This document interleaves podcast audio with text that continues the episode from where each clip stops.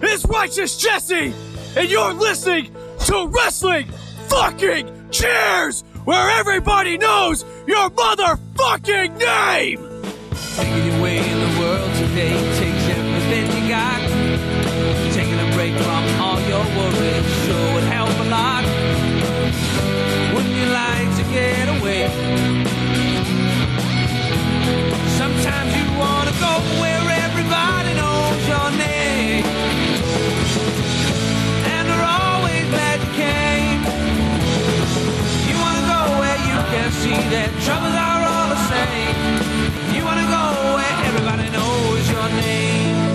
And welcome back to Wrestling Cheers, where everybody knows your name, especially on Christmas Day. This is Wrestling Cheers. We'd like to talk about things going on Northeast Ohio independent wrestling scene. We preview shows, we review shows, and sometimes we even have interviews along the way. This is our annual tradition Christmas episode with Righteous Jesse. I'm your host, Justin Summers, and Wrestling Cheers is brought to you by Trending Topics Network and Midwest Territory. Please rate, review, and subscribe your ever listen this fine podcast, whether it be Apple Podcasts, Google Podcasts, Stitcher, TuneIn, YouTube, Spotify, iHeartRadio, Pandora, Amazon Music, or Podbean, WrestlingCheers.podbean.com. Find us on Facebook, Twitter, and Instagram, Facebook.com slash Wrestling Cheers, Twitter.com slash Wrestling Cheers, and Instagram.com slash Wrestling Cheers. Email, if you so choose to desire, Wrestling Cheers at gmail.com. And we have the merch store over at whatamaneuver.net. Like I said, this is our annual Christmas episode with Righteous Jesse. Jesse, how's it going this evening? Man, I'm feeling pretty great. I'm sitting in our living room with a Christmas tree all lit up. We got our Krampus flag hanging up, and uh, have this spooky Christmas candle from my friend uh, Swamp Fox uh, Creations. I can't remember her fucking Instagram handle, but I'm in the Christmas spirit. Just had a candy cane, and I am excited to knock this out with you as per our uh, yearly Christmas tradition. Which it's not going to go to like the last two years. We've kind of like set it off uh, air. Uh, for those who don't know, in the last two years, literally, I think last year was three hours long or close to it. Last year, the year before that was two, and we're gonna try to do a good hour because we both want to go to bed. Yeah, we're gonna we're gonna try to keep it a tight 60 minutes. So uh, hopefully you all enjoy that. I said maybe 90 minutes at the most, but I'm gonna try to wrangle it in as e- easy and best as possible. Because yeah, I, I definitely don't want to do three hours tonight. Yeah, I don't. I've had my ass kicked for the last two weeks, so uh, bed sounds cool. But either way, I'm still very happy to be here and do this with you. Uh, have you watched Angels with Filthy Souls yet? You know, I have not, and I saw the picture you sent me earlier, and holy shit, that thing looks so sick. Did you like read through it? Because there's so many little Easter eggs on it. So I've I don't I didn't I, I didn't think to zoom in because I was actually watching Dynamite. Um, but I've seen something similar, and I wonder if it's the same thing that I've seen before. Where did you even get that? Uh, eBay. Okay, I think I saw one on Etsy a couple of years ago. Um, Could be the same people. yeah, and I think the only thing that stopped me from buying it was the thing that I saw, and hopefully this, this isn't the case for you. Uh, was it was just basically a slipcase with a blank tape in it, and I couldn't justify spending the money at the time. But it would be a really cool piece to have. It might be a blank tape. I haven't put it in yet. I will check it uh, after we're done.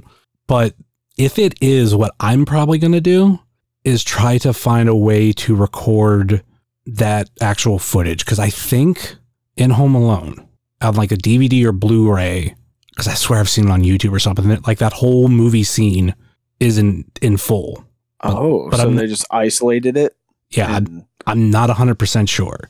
I swear I've seen it, but I, I could be kidding myself. I'm not 100% sure. I feel like years ago, I and I mean, I, I could be way wrong here. Feel free to correct me if you know, but I feel like I read years ago that Angels with Filthy Souls was a fake movie that they shot just for Home Alone. Oh yeah, yeah. It's it's definitely not real. Okay. But what I'm saying, because obviously they at least shot that scene, Right. and I, I swear that like that is somewhere Oh yeah. that I've seen it. be. Yeah, without like being edited. I something tells me YouTube. I could see that. But yeah, there's so many uh, Easter eggs for uh, kind of explaining because we just kind of went in our own conversation there. But uh, I bought as a kind of a Christmas decoration Angels with Filthy Souls on VHS. For those who don't know, that's the movie that Kevin McCallister watches in Home Alone. And on the the box, there are just so many little Easter eggs. Like it's the Wet Bandits Pictures presents. Uh, the That's fun. the director is Chris Columbus. Naturally. Story and screenplay by John Hughes. Uh, I think one of my favorite things that I noticed was at the bottom of the back. It says find the official sh- soundtrack by Gus Polinski and the Kenosha Kickers, featuring such hits as Twin Lakes Polka, uh, Yamahozy Polka, Kiss Me Polka, and Polka Polka Polka. Little Nero's Pizza coupon inside. Save five dollars Oh when you order a lovely cheese pizza just for you with a two liter of Pepsi. Go easy on the Pepsi. Man. We uh we had Pizza Hut last night and Brittany also got a two liter of Pepsi and that's like my definitive like nostalgic Christmas meal. Like Pizza Hut Pepsi and then just throw on Home Alone and it's like I'm a kid again, man. That's one of those things that like we're so opposite. I I don't care for Dom uh Pizza Pizza, and I definitely don't like Pepsi. I'm a Coke guy. I so I've chilled on my preferences over the years. Uh cherry coke really I honestly I really shouldn't drink soda, but I do and I have been a lot lately. Mhm. Uh but I love I love regular Pepsi, but I like really love cherry coke. So I used to be like diehard Pepsi forever and I would drink coke if I had to. Uh but I've really uh just softened up on that over the years. I used to never care. Like I could drink Coke, Pepsi, RC, and not taste a thing. And then I had a like six month stretch, not even six months, where I was uh, dating this girl in high school, and all her family ever got was Coke. I was told later on, like supposedly that they only bought what was on sale, and I was like, well, for the whole time we were dating, fucking Coke was the only thing on sale because that's all you had was Coke or cherry Coke, which I was fine with. And then having, you know, a Pepsi outside of that, I was like, oh, now I can really taste the difference. My taste buds my got used to it.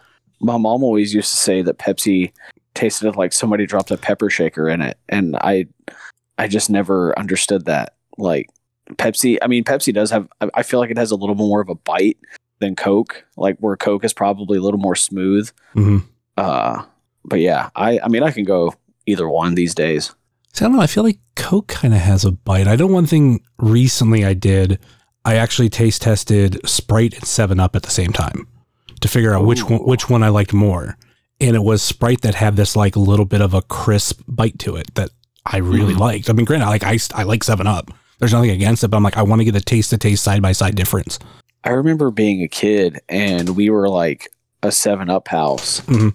and then I think they like changed the recipe or something uh because I, ju- I just remember suddenly my mom stopped buying 7 up and th- it, it was especially uh, in the house whenever somebody had an upset stomach that was like my mom's go-to remedy was to drink I think it was flat 7 up and burnt toast and that Hmm. was supposed to settle your stomach and that's something she got from her mom uh so my grandmother um and yeah it was whenever i had a stomach ache it was always flat seven up and burnt toast We always did Vernors.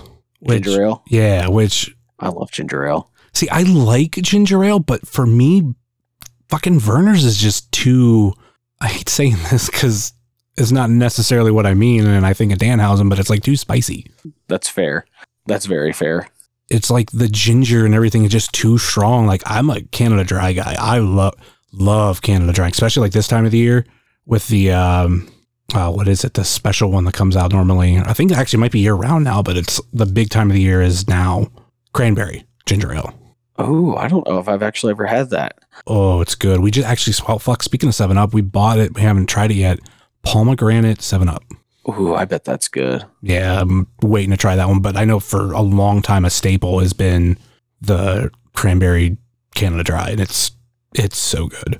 so this is a weird thing that a guy I went to high school with used to say um i hope this doesn't ruin dr pepper for you uh if you like dr pepper um but this guy I went to high school with always used to say he couldn't drink Dr. Pepper because it tasted like blood and chocolate.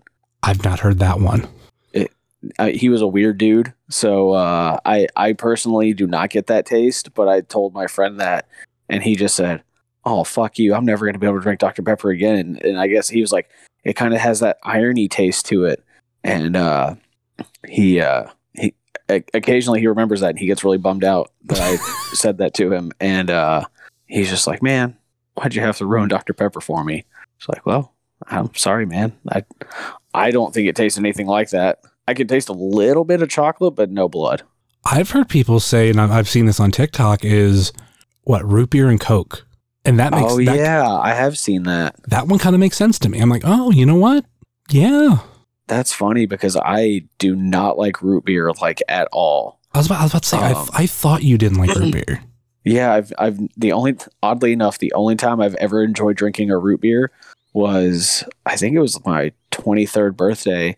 Uh, a buddy of mine ordered me a drink called a Barrel Bomb, which is root beer and Jaeger, and I don't like either of those two things, but together they were quite delicious. I've I think I've heard of that one. I mean, I think it's also called something else, like in different regions, but he called it a barrel bomb, or maybe that's what it was called on the menu. Uh, and I, I don't know if I would like it now, but that night I, I think I had a couple of them. I thought maybe that's the where I've heard it as like the Tootsie Roll Hmm. drink. I don't know if it's necessarily a shot, but I, I want to say it was those two. Like fucking Jaeger's the one that like takes me back because Jaeger was like the first alcohol that I ever had that I Oh, wow. that, that I that I enjoyed. I had I actually the first actual alcohol besides maybe accidentally trying some beer here and there was uh, uh was a wild turkey. Oh God! I had I had a shot like literally like shoved down my throat because I didn't want to Oh. fucking take it, and that's that's the first and last time I've ever had fucking a wild turkey. Ugh. Oh man! And it was obviously straight too. I think Yeah. probably warm on top of it.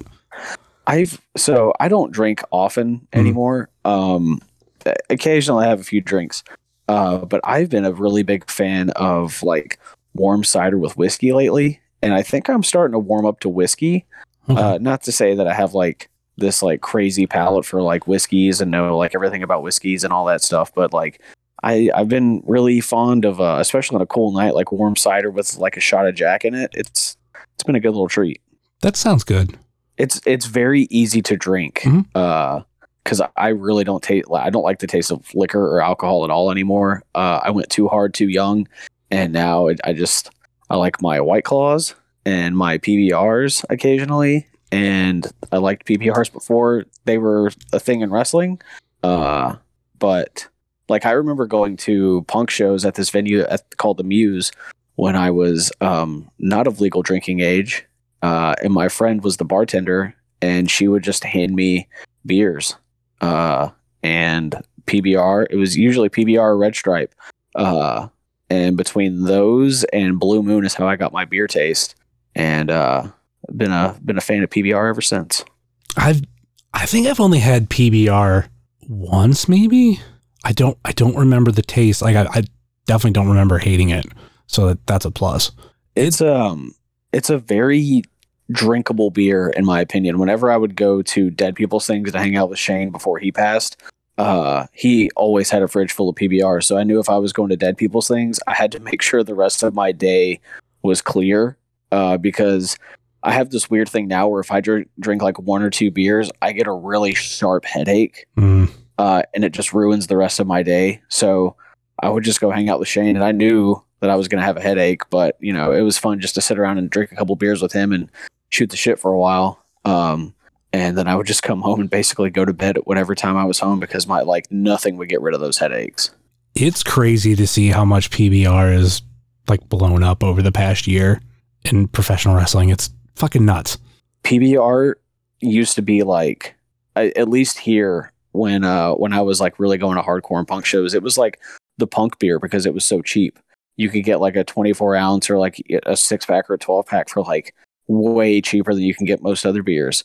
So that was like the punk beer of choice unless we were drinking 40s. Uh but yeah, I mean it's really cool. Like I'm super stoked for that entire brand because like I said PBR has always been I actually have a small PBR tattoo that I always forget about. Um, but PBR has always been a good beer, and I feel like they've always had a really good internet presence, and now it seems like they're really cashing in. It seemed like White Claw just really fucked up and just like had the wrestling world in the palm of their hands and did nothing with it. But I think Mhm. PBR sees where they drop the ball and they're like, no, we're not gonna we're not gonna fumble this bag. The one thing I've been meaning to try, but over the years I've just stopped drinking as much. Like I, especially too, because I feel like I can't uh, drink a lot that's in my fridge. Like I'll buy a 6 Mhm. pack and like the last two will just sit in there for months. If if Right. that, like some sometime maybe it's like three. But the thing that I really keep wanting to try is uh the hard coffee because I have heard It's good. I, a lot of the thing that I always hear is it tastes like YooHoo. Yep. Until you get to the very bottom, and then you you get you get the hard for sure. uh, but uh, I, I had some with Hardway Heater, and uh, we were both just like we didn't expect it to be as good as it was. We were just like, holy shit! Like Mhm. this this is real. It and it it straight up tasted like YooHoo. Uh, I would almost say better because YooHoo kind of just tastes like chocolate water to me, and this tasted like it felt like it had more body to it, uh, which is really weird to think about. Uh, an alcoholic coffee drink having more body than a supposed chocolate milk or a chocolate drink. Yeah. But uh, yeah, it's really good. I highly recommend trying it if you get the chance or just find it, whatever. The thing with YooHoo, like, yeah, it's def- it's a chocolate water, but for me, that's literally like one of my most nostalgic drink flavors. It's in, it's Mhm. literally in between that and Ecto Cooler. And seeing how I can get one right now, or I can get one and not have to pay a bunch of money to get the ones that they just promotionally re-released for the Ecto Cooler. But I think it was earlier this year. I had like a little streak where I kept drinking YooHoo, and like I'd get at a truck stop, so I'd have like the bottle of YooHoo and a pack of Twinkies, and like the combination between the two, for at least for me, was like perfect. I like that. I like when you find that weird combination of well, I guess YooHoo and Twinkie is not that weird, but like you find like that drink and snack combo that just really works for you for whatever reason, and you just go on that kick. Uh, before I had surgery, uh, I would be out thrifting and I would just want a snack, and I'd get uh, a lemon lime Gatorade or yellow Gatorade, uh, and the little Ritz Bits peanut butter crackers. And for whatever reason, that just made me feel like a kid again. It was so good. Another good combination, at least it was for me. Uh, and it's necessarily not as obviously sweet and everything as my last one, but uh, hard boiled eggs and string cheese. Interesting. Yeah. For a Never while, been a big hard boiled eggs guy, but I wasn't till about six, seven years ago. Like I remember like Okay. hating them, and then someone had me try one, and I was like, like my taste buds changed. I'm like, oh, I actually kind of like this now. Especially too if you put salt and pepper on it. But I don't, okay. I don't need salt and pepper on. I can just eat it regular. But I was, Right. I was packing that in my lunch, and I think like both things, and I took a bite of the uh, egg, and then took a bit of the string cheese, and I was like, ooh, wow, that's good. I could see that working. Mm-hmm. Um, this girl that I work with told me she makes something called French toast eggs, and I was absolutely appalled by this. She told me she puts she'll scramble eggs and she'll put cinnamon in it, and then she later revealed to me that she doesn't put cinnamon in it. She uses uh, the cinnamon toast crunch powder. Oh, Uh, and I I'm so curious, but that seems like a crime against eggs. Uh, but I think I'm just gonna have to break down and try it. That's like with fucking Alex Kane. He has uh uh what is it?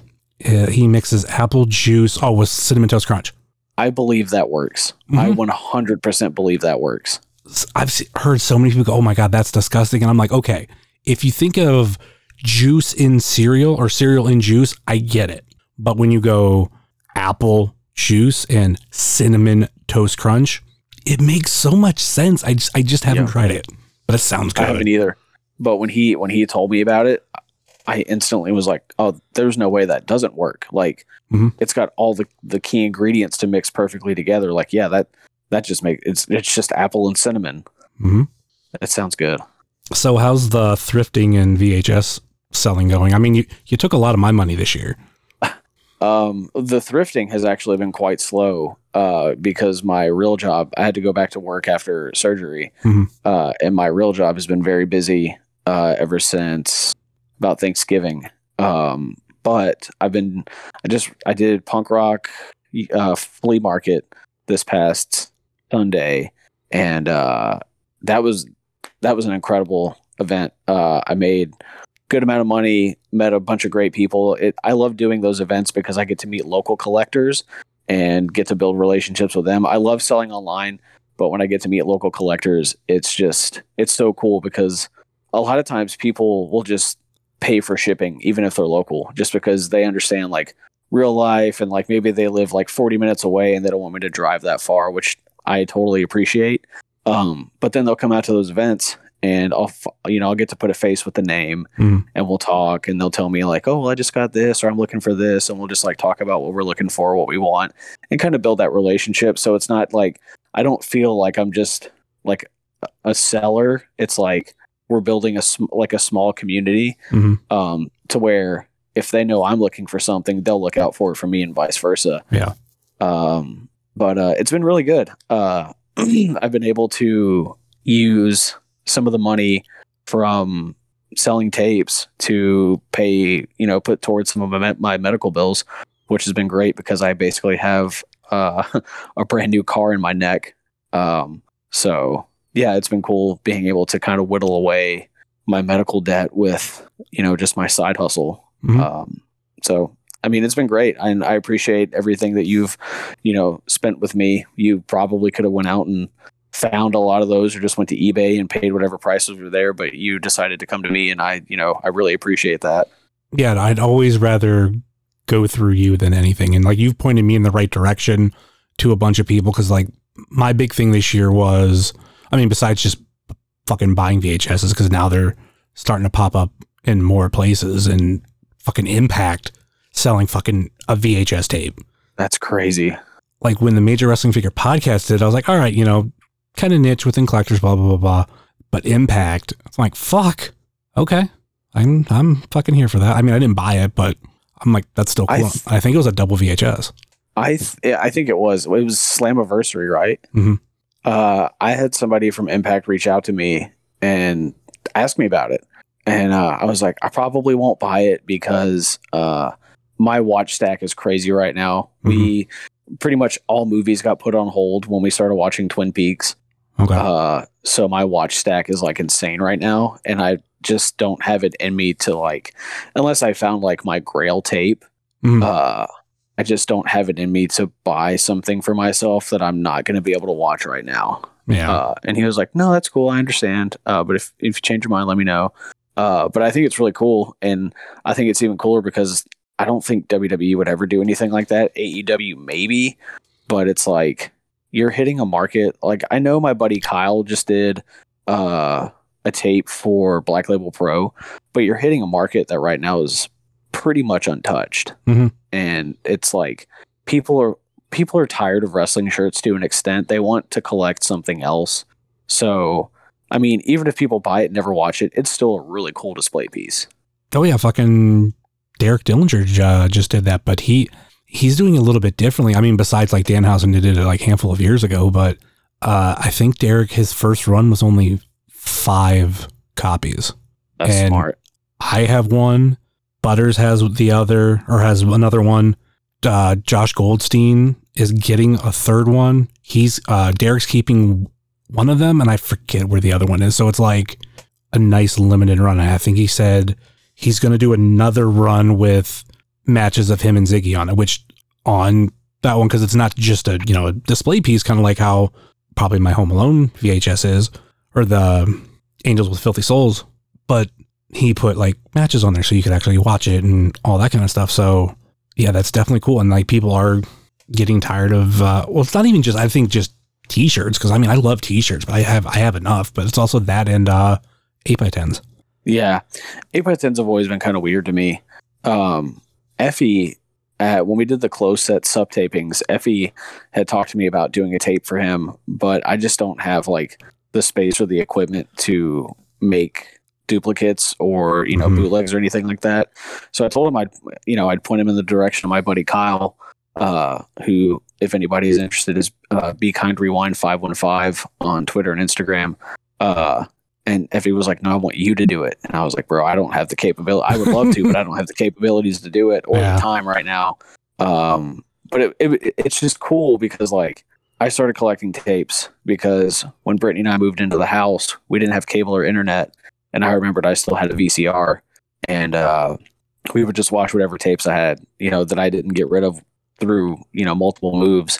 Um, and then I was at the store in Nashville called The Great Escape, and I found this indie horror movie called The Barn, and that pretty much sparked me collecting tapes again because the tape itself, like the the clamshell, looked old. But I was like reading it and it had like a website on it, and I was like, "There's no way this is old. Like, what the hell? Like, what do I have here?" I think it was like a dollar, ninety nine cents a dollar. Mhm. So I picked it up, took the chance. We both fell in love with it. And the really cool part about the story is when I was still doing commentary in Indianapolis, um, there was a horror convention the same weekend as one of the shows I was doing. So I went to that and met. They're called Scream Team Releasing that put out the barn. I met that. I met one of the guys that works for them, and we were talking. And I bought. I think I bought another tape from him, and then I think a year after that, we went to Horror Hound in Indianapolis, and they were there, and they remembered me, and they cut Brittany and I a crazy deal on basically like one of every tape they had there. Uh, and they like a bunch of them added us on Facebook, and like we kept up for a while, and they put out some really good movies. Uh, so it was cool that like me finding that one tape led to me collecting again, led to me meeting them, and now it's like I can make a significant amount of money, you know, doing an online sale or doing a pop up or whatever. Uh, it's just it's so crazy how like two years ago people were telling me like, oh, v- you know, it, it's it's a dead media, but now like like you pointed out, Impact is doing a tape, and you know, uh, Derek, you know, is doing his small run of tapes, and Danhausen's done it, and like people are taking notice, Mhm. and uh, I think it's just going to keep growing at least for a while. I think it'll be like the resurgence of vinyl, but to a smaller degree. Yeah, because there, I think there's the thing with vinyl of people say like it's just a it's just a better sound. I hmm kind of like how with with VHS tapes before, where I had VHS tapes but no VCR, but now I have one.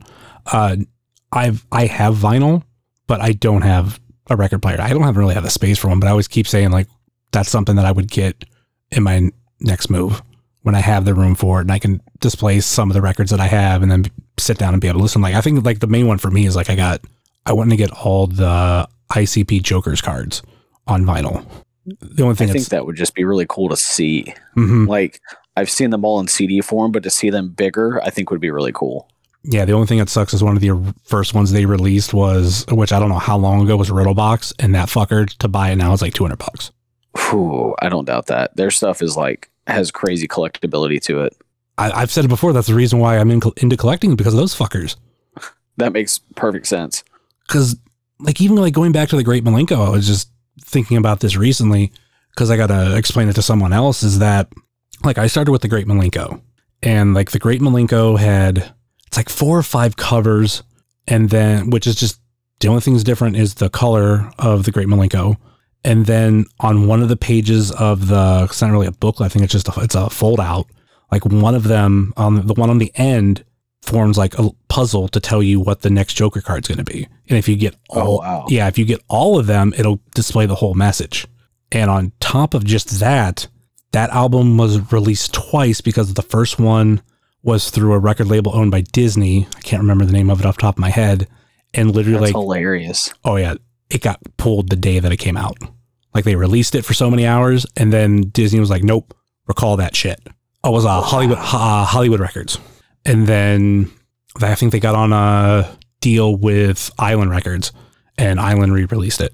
Like, and like that's kind of the only difference. I think I've never heard the original Hollywood Milenko, but I think Piggy Pie might be different. I think it might be the one that's actually more about cops.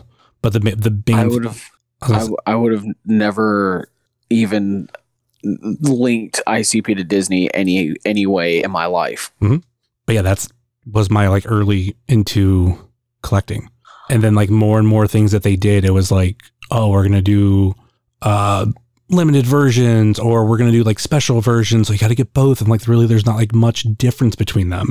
And they'll they re-release things so it's like you can get like different versions. Like you can get like the original Carnival of Carnage and Ringmaster, but then when they got signed to Island, they re-released them. They changed like some of the artwork and this and that, like same album. But if you want to go to that collecting nature, yeah, it gets super fucking deep. I just never expected there to be a link between ICP and Disney. That is just insane to me. Oh, That's wild, oh yes, brief. It was very brief. man. But That's you talk about the whole, you know, impact doing it, and you said like you don't think WWE would ever do it. They're fucking not even doing DVDs and Blu-rays anymore. Like they're saying at like the end Oh. of the year they're done. that's man. That's wild to me. hmm I uh we actually caught like a little bit of NXT last night and uh it was the only I don't even know I know Cora Jade was in the match and I don't know who she was wrestling but uh my biggest turn off of WWE is just the camera cuts. I can't I can't do it. I hope everybody I know there succeeds, makes a bunch of money, wish nothing but the best for him, but like I cannot watch it. It makes me literally nauseous. It's one of those things when I think about it and notice it, it will bother me. Especially if you go back and watch something like really old. Yeah. Like something from like the 90s or something. Um, or even like something from independent wrestling where it's like there's Yeah. two cameras, not however many WWE has, and then they're not like flipping back and forth between them.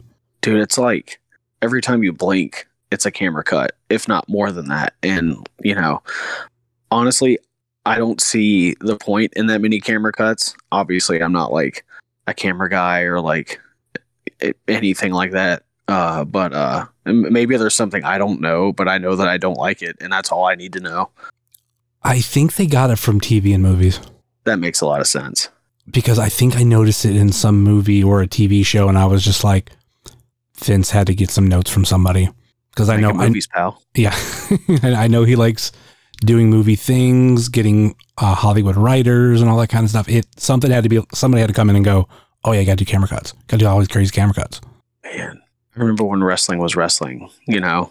The whole the whole discourse between like wwe fans aew fans whatever like i like watching aew because there's just more wrestling and that's what i want to watch I mean, I've gotten to the point where I just it's hard for me to watch weekly wrestling. Period. It's like even AEW. Like the fa- I think if they were just Dynamite and Rampage right now, I'd be fine. But the, Mhm. the fact that they have now t- still two YouTube shows on Monday and fucking Tuesday, that which granted, like I know you don't have to watch it because it's it's basically their superstars and their uh, WWF Mania, like stuff like that, that were just Shotgun Saturday Night, where they were just kind of matches you didn't need to watch. it. But when you got a roster that big and maybe someone I like is on those shows, and it's like, um, I don't know, just because I, I definitely have grievances with AEW. right i'll occasionally skim through those youtube shows it's not often um but when brittany moved back home she brought this like direct tv thing she had Mhm. so it's just been like we haven't had cable in years uh never really had a need for it um we had sling tv for a minute uh but that was very short lived um but when she moved back home she brought i think like i said i think it's a direct tv thing um and it, it's just been really cool to me to watch tv wrestling in real time and Mhm. it's like you get people like lee and uh, Daniel Garcia and Eddie Kingston and you know uh, Malakai Black and you know a bunch of other people. Um, and uh, yeah, I, I've always been a big CM Punk guy. I know he's a, a very uh, polarizing person for a lot of people. I've always been a big CM Punk guy. Same with American Dragon. Um, so seeing both of them under the same roof is really cool to me. Uh, but like, I would have never expected, you know, Danny Garcia to have an interaction with Punk. Like that's that's wild. Stuff like that will always make me watch wrestling. Yeah, I know. I know. I turned it on when uh, Punk was rumored to come back because I was like, I got to witness this one way or another. Mhm. Because I think that came on like literally 15 minutes or a half hour after I got home. Or yeah, and I was like, I, I just want to. If like it happens, it happens. It don't, it don't. And they kicked it off, and I was like, that that shocked me. But I don't know. Punk's been a dude. Like I loved him during the original run, and I don't know. There's just certain things about how he left that I didn't like, and I think the big thing for me was the shit with Cabana, which I granted I know Cabana's not an angel, but like I didn't, I didn't like that shit at all. I I've will. always heard. Oh, go ahead. Sorry. I was gonna say that uh, the fact what he's done with like Kingston and MJF, like that, of what I've watched, not live, but like online, like I've, I've been, I thought was great. Like Kingston killed him. Kingston downright fucking murdered Punk on the mic, even though a lot of, I don't think a lot of fans will see it that way.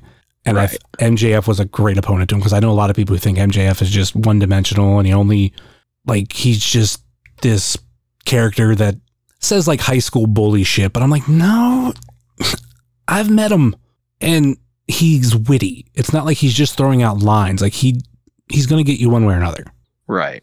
Um, one thing I really like about AEW is they're not afraid to just like start hot. Like Mhm. that show tonight, um, it opened with American Dragon and Adam Page, and it was a 60 minute, you know, it was billed as a 60 minute match. Mhm. And that's like insane to me to start with your your world title six billed as a 60 minute match or like it, it had a 60 minute time limit. I won't say it was, you know, a 60 minute match.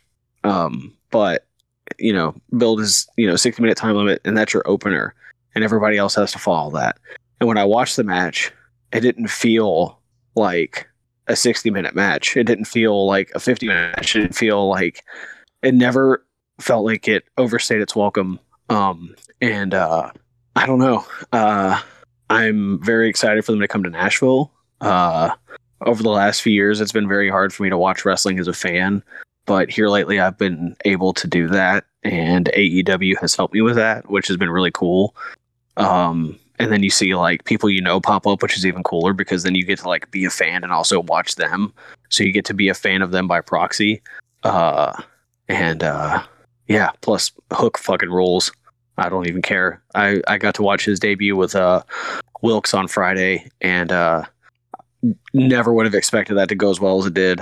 Uh, and I am a proud hooker, uh, as he as his fans are called, uh, hookers now. Uh, so big fan of Hook. He's the guy now, in my opinion. Uh, somewhat controversial. I don't care for Hook. I think for That's me, fair. I but I think for me it was just like so much hype going in where like I'm I've gotten to the point, especially like the day of that match, I'm like I was getting tired of hearing about it. But I won't be someone who just sits there and like shits on him on on Twitter. I'm just like I'm gonna I'll move past it. He's not my cup of Did you tea. watch the match? No, I have not. Oh man, like I think I think just about everybody knew how it was gonna go, uh, but it was like for us, like I don't know. It's almost impossible to find anything about the guy on the internet. So I don't know if that was like a legit first match or if that was like you know this is his first match. Wink, wink, nudge, nudge. Uh, but it was a really good match, and they they they renamed the Tazmission for him. It's now called Red Rum. Uh, and uh, yeah, it was just it's one of the best first matches I've ever seen. Yeah, I've, I've heard a, like a lot of the like good things about. It. I I just think it's I've heard too much right now, and I'm waiting for him to connect. If it could potentially be like a tag team you know about, fucking fuckets. I didn't like the fuckets at first. Oh, I didn't I didn't hate them. It's just they didn't connect with me. Then eventually, like they they hit a point for them. It was uh, I heard uh they did a promo. It was like in a parking garage. And it was fucking great. And I, and like that was the moment that they finally connected with me. And I've been Man. you know I've been a fan of them ever since. the one thing I miss about driving for my real job is I would drive to Erlanger, Kentucky, once to twice a week, and every now and then I would just by pure chance run into Nasty Russ, and we would have a quick lunch together, and it was always the best, always the best. I f- I fucking miss them. Yeah, They're so I should say them. It's fucking T Money. Like I just he won't. He doesn't seem to take as many bookings. Like I know at least with uh, Nasty Russ, he'll do old wrestling. hmm Like that's one place I can almost guarantee like clockwork to see him, which is at, at least it's it's something. But I, obviously, like, like fuck, when it comes to AIW, there's still so many matches I want to see, especially with members only just debuting. I want to see the fuckets versus members only. T T Money needs to meet his son. oh man, that's hilarious. Uh, I don't know if I've I don't know if I've said this on Wrestling Cheers or not, but uh, I remember the first AIW show I went to. Uh, I I think it was the first. Um, I walk I paid, walked in, looked up, and as I looked up, T Money pounced somebody over the guardrail on the floor, and I was like, "Yep, I'm home. This is it. this is the best shit ever." And I was a fucking Jollyville Fuckets guy from there. God, we need to get you back to AIW. I'd love to. I would. I would absolutely love to. I especially love the way that the landscape of AIW looks right now. there's just so many wild cards in the mix, and uh, Josh Bishop just like fucking Psycho Sid, you know. Uh, I I keep up with with what's going on at AIW, and I've watched a few of the shows on IWTV. Uh, but uh, yeah, I'd love that. That was one of my favorite. Uh, what was it called? Uh, Our Lady Mount Mount, uh, Mount Carmel. Mhm. I loved that venue. That was one of my favorite places to see wrestling. That and Spalding Hall for Anarchy. Uh, and uh, yeah, I miss. God damn, it's been forever since I've been to an AIW show. I think the last time you were here it was Mount Carmel. Oh, 100%. I, I never saw AIW outside of Mount Carmel. Mm-hmm. I'd like to go to that Odeon place, though. That seems fun. Odeon, like, it has like the best mystique to it, in my opinion. Like, or just like how it looks on IWTV. It, I mean, it's a fucking concert venue, so it it has everything to make it look legit. But like where the merch area is and how many people show up to AIW, like it's could be a clusterfuck. Oh, I believe that. because that's one of my biggest pet peeves in wrestling. I, as a fan, I want to be able to, if I want to go buy merch, I want it to be easy and not crowded. Because that was one of my biggest complaints too about uh, Our Lady of Mount Carmel, and before that, uh, at the end of Turner's Hall, where it was just if you you want to go to the gimmick table or go to gimmick tables, and you're on the other end of of the row of them, and you want to go, like I said, go to one on someone on the other side, it it's like guiding through traffic because you got Yeah, that sounds. you got people at the table, people waiting in line, and people trying to get back and forth on top of like maybe where people are standing normally. It's just it was way too fucking much. And Odeon can do be the same thing sometimes. Yeah. We, uh, so where we just did uh, Punk Rock Flea Market at Eastside Bowl, I really think that could be a sick venue. I think um, it's it's wide enough to fit a ring and people in, but it's long enough to where I think you could do uh, a decent merch on the venue floor. Or if you really wanted to spread it out, you could do merch upstairs uh, because there's an upstairs as well. Uh, but I think that could be if anybody listens to this and has the money to do it and the the resources, I think Eastside Bowl would be a really cool place to run a wrestling show in Nashville. I'm hoping for 2022 to go to Anarchy at Spalding. Man, Spalding Spalding's just different, man. Spalding Hall's different, and I, I hope it has the same energy when they go back. Uh, those those first few Anarchy shows I went to were just some of the most rabid wrestling shows I've ever been to. Those that fan base is just something completely different. Yeah, I hands down want to experience it once. And then like obviously when they lost Spalding, I was like, shit. That was like one of my reasons I wanted to go because of everything I've heard about it. So now that they're going back, great. Only thing I heard that sucks is there won't be the pizza because everybody talked about the pizza. That pizza was so good. But Papa Kenway, if he cooks, Papa Kenway's food is killer. Hopefully, he does cook. Because that His his wings are really good. Ooh. I can't remember what else I had. Uh, he he like pulled me aside and had me try some of his stuff, and uh, it was the wings. And I want to say it was sausage maybe or something else. Either way, whatever it was, it was all really really good. I got to just figure out how that trip's going to work. Normally, I'm a turn and burn guy, except for when I, you know, obviously came down there to Nashville because I spent a couple days.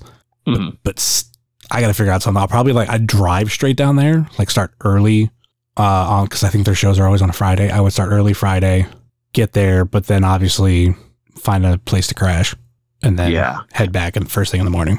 because I've done that drive opposite. I I left Anarchy and came to Cleveland, and that sucked. I was also on like no sleep whatsoever because we drove from Nashville to uh fuck, where does Jason live? Nashville to I can't remember, but it's like right on the Missouri Illinois border. Uh, so we drove there, and then we went. I didn't sleep at all really. Then we went to Anarchy, and then I slept in the car a little bit, slept for a couple hours at Jason's, and then we woke up and drove straight to Cleveland, and uh, that was rough. That was a rough one. I mean, the crazy thing, I know it's an easy drive, but I know it's just, there's just a lot of nothing. hmm And I think that was a huge thing for me was I was so tired and there was just nothing to look at. because that'll be the one thing that kills you. Because I- if, if there's lights and a, a lot of shit going on, like you're gonna stay awake. But when you're just going through fucking cornfields and just nothing, it can get very tiring. Literally, Yeah, it'll, it'll get really bad really quick. And uh, I'm pretty sure that's the yeah that's the that was when I went to AIW and saw T Money pounce that dude over the guardrail. That was that trip. It was, I think it was when Teddy Hart did the whole ankle thing, whatever show that was, where he was like, "Oh, my ankle, my ankle," and everybody's like, "How did you hurt your ankle?" And then he Um, did like a Canadian destroyer or a backflip or something I'm trying to remember the name of that show. because it had it was Death Row. I think I think it was Ray Rose last show No, because I think I think he wrestled Tommy End.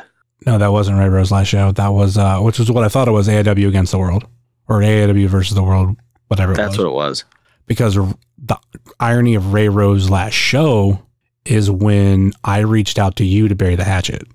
Oh, It was because of J Pro, the speech he gave, and man. which was also to like a week or two, maybe after Derek was on Kick Out of Two, because I purposely told him to plug wrestling cheers.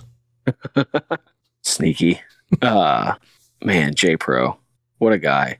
Getting to meet him was really cool. I had met Matt Cross at Nashville before, Mhm. before I was doing like before we, we did the podcast or before I was ring announcing, doing commentary or anything. Met Matt Cross. Actually ran into Matt Cross a few times after that. But then meeting J Pro was so cool.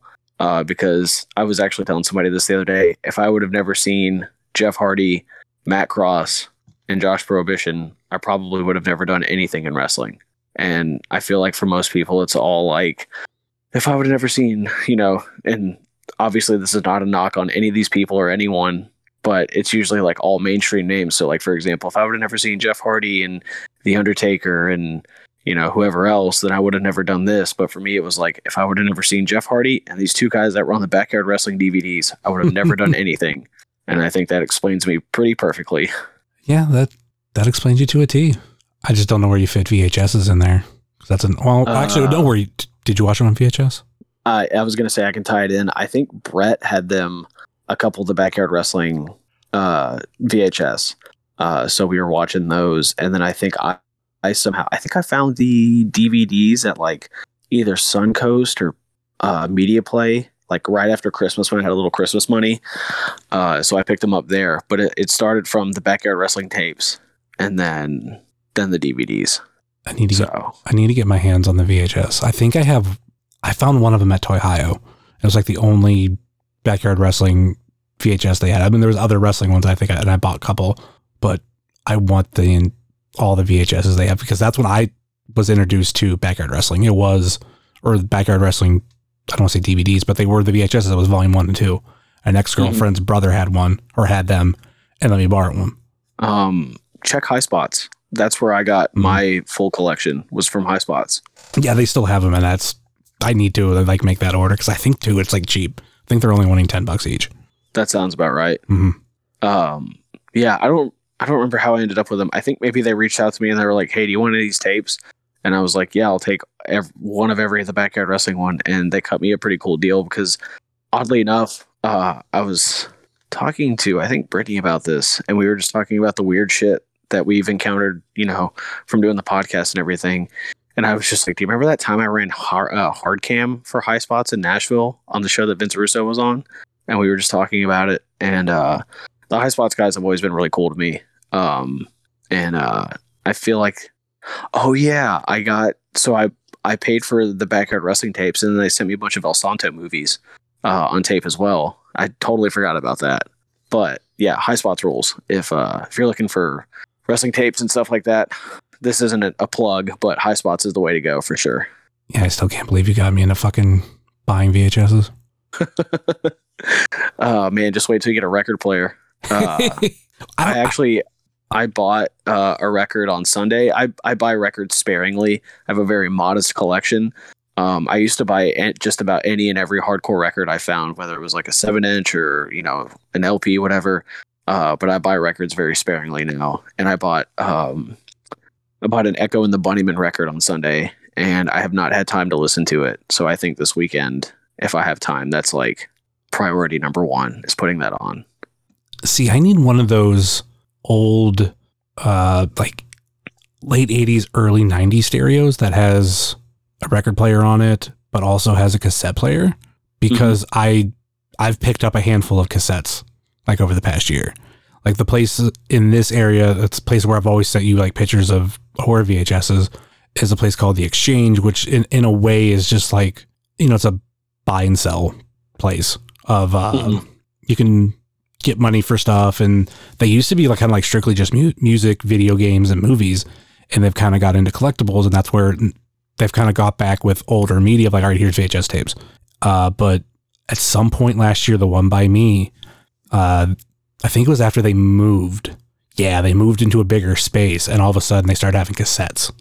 And I went in there, I bought Kiss Destroyer, Kiss Love Gun, and WWF Volume 3. Oh yeah, I think that's the best WWF record they put out. I, I think I prefer Full Metal, but 3 is up there because like 2 was just horrible. But yeah, I- was trash. I remember like that was I mean well fucking three is the one that had the oddities theme on it, so I, I remember loving it because of that. But and then when I went to Toy I uh, besides buying a bunch of VHS tapes, I bought Coming Out of Their Shells cassette and Turtle Power. Oh, wow. Um, right around the time uh, quarantine started, or I guess it was like right before quarantine. Yeah, it would have been right before quarantine.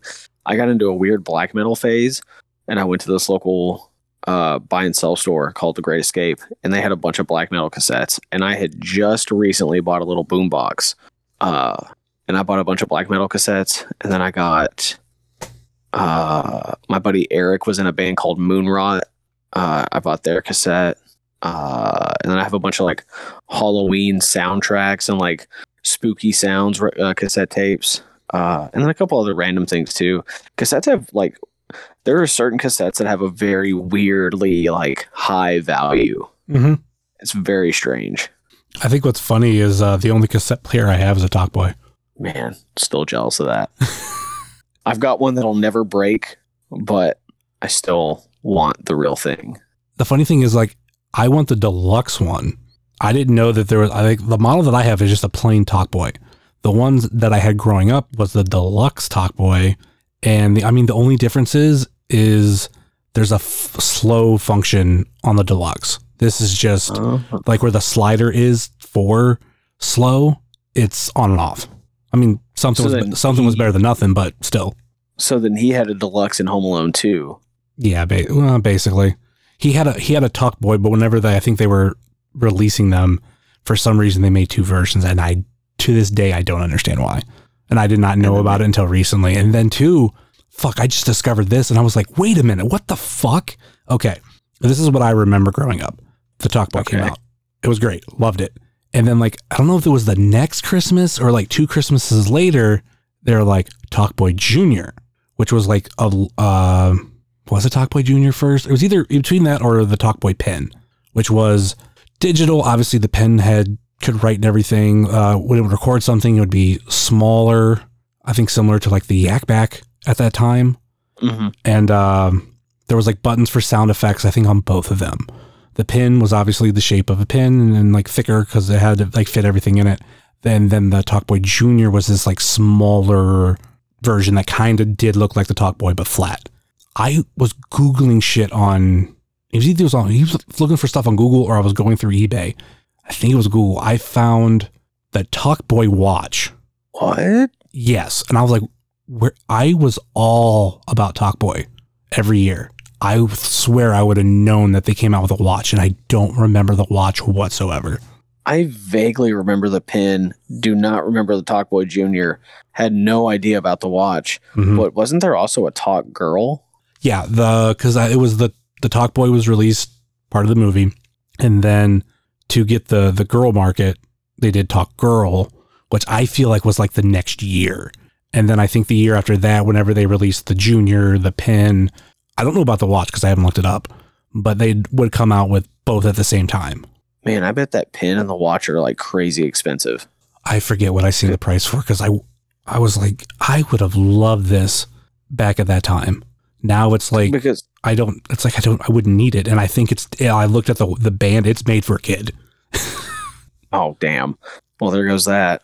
Uh, I was gonna say Talk Boys aren't really like that expensive in the grand scheme of collectibles. They're Mhm. not like the cheapest, but they're not the most expensive.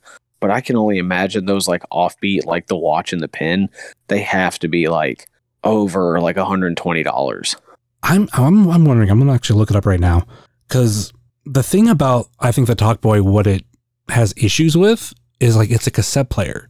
So at times, like hardware for that or, or anything in it can go wrong. Mm-hmm. Like if I know if you look on eBay, there'll be a lot of like, you know, doesn't work. Or maybe it's a quick fix. I don't know. But this is what's not working with. This is what's wrong with it. I feel like with the rest, I mean, it's just, you know, a little computer board, whatever, and batteries. Yeah, I you know it, it's kind of funny. Like it's the same thing as VCRs now. VCRs are, you know, granted there there was a company making newer VCR uh, Blu-ray combos, but they're like a couple hundred dollars. Uh, but VCRs are like older technology now, so even if you you know find one that's in good shape at Goodwill, there's no telling how much life that thing has. So buying a Talkboy at this point, like in in my head, it just makes sense to me. Like I'm buying a Talkboy, it's just going to be a display piece. Although I frequently buy VCRs and use them, so I'm kind of an idiot for that.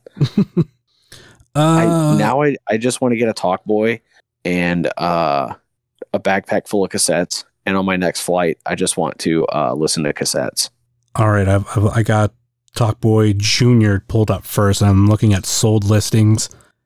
Uh, the last sold listing of one in the package went for hundred dollars, Okay. but crazy two before that, which was only eight days prior, two hundred and two dollars and fifty cents, Jesus Christ. and that was bidding. The hundred dollar one, I think it was just a buy it now. Two hundred and two dollars and fifty cents has nine bids. Man, somebody really wanted that thing. hmm And then the the first one that's loose that's that comes up uh, that actually shows me the price because one I think was best offer was accepted seventy dollars. See, that's not terrible. I feel like Talk Boys, you know, regular Talk Boys go for like low end, like 40 bucks if somebody doesn't really know what they have, to like a little over a $100 in the package. I could be off on that. It's been a while since I've looked it up. Um, let me look for the pen. Look at sold one with instructions but not in the package, forty five bucks. That's not horrible. And then one in the package, hundred and ten. Okay. I expected a little more. 110 just falls like 10 bucks shy of what I was thinking. I'm not going to go drop $110 on a pin, but not yet. But I'm like I'm I was definitely more into like the Talk Boy itself. Like all the other stuff, Right. other stuff when it came out, cool, great. But I'm, I wouldn't go as crazy for the the smaller stuff. And the cool the thing that watch, the watch is the one for me, I think. I'm telling you, like it's just like this regular cheap digital face. And when I looked at the band, it was it looked small. Bummer. I'm gonna have to look this up when we're done because I'm so curious. I I'm 99% sure that I've seen it and I've just forgotten about it. Uh, but it's I I just cannot picture it right now. Let me see the last sold 80 bucks. Again, that's not terrible. I mean for a watch, yeah, that's that's not terrible. But I guess nowadays it's an adult buying a kid's watch. So unless you're like rebanding that thing somehow, uh, which I obviously I don't know what it looks like, so I don't even know if that's a possibility. Uh, but that's I miss the watches you used to get with like Burger King kids meals or like Wendy's kids meals or McDonald's kids meals. I feel like they put out. I think Taco Bell did like a Kong watch or, or Congo watch or something. Okay. I'm happy you mentioned that. As I'm, and this is like obviously uh, not playing little segue. Like as I'm looking at uh, these watches or the Talkboy watch, I happen to see a listing that was listed under uh, junk drawer lot, where it's just like a bunch of things from a junk drawer. And the thing that I had, which it went cheap, it went for 40 bucks, but it has the Talkboy pin on it. And also, I think it was Taco Bell that did it. A Nightmare Before Christmas watch. Oh wow, man! There's a bunch of other stuff in it too, but those were the things that like stood out to me. for 40 bucks that's not terrible like just for those two things alone that's not terrible in my opinion Mhm. if you want a blast of nostalgia Mhm. like that's that's not horrible because you could gift somebody either one of those things and it would be like a kick-ass gift I don't think I mentioned the the one thing that I've been collecting for VHS. I mean, granted, I mean a lot of stuff, but it's and you know it's the Universal Monsters, but it has to be that like classic collection that came out in, the, Right. early, in the early '90s because I remember having some of them as a kid. I don't know if I ever watched them. I don't think I did. I know my dad bought them, and I don't know if he watched them, but there was something that always looked really cool. And I remember when those were out at the stores. And I remember like that whole early 90s when Universal Monsters were trying to like, they're trying to make, make them come back. And when I looked at that, like the entire line that came out, I was like, oh, I want them all. It's not like the cheapest collection to do, but at the same time, it kind of is. I mean, there's a lot. Oh, not a lot, but there's there's, Yeah. a, there's enough. But I, you, it's it's it's one of those you can like part it out and take your time with. Mhm. Uh, so it doesn't like completely break you all at once. I've kind of been doing the same thing. I've definitely slowed down lately, but I have like a whole VHS drawer full of uh, nothing but Universal Monsters tapes, and then I've started on a second VHS drawer of nothing but Universal Monsters tapes. I think after I finish this one, I might try to buy the box set, Oh shit! which I don't know if there was different versions or what, but I know the thing that I do like about that one is the covers are the classic posters, Mm-hmm. which is Yeah. it's funny because I prefer that over what's on the classic collection, but since I grew up with that classic collection look and I want all of them from that series, like there was literally I think one either I got to send you or I have I did send you where it was like I I think I bought it from you and I end up buying one that goes more with that collection. Oh yeah, I vaguely remember that. I so are you also going to get into like the offshoots with like Abbott and Costello?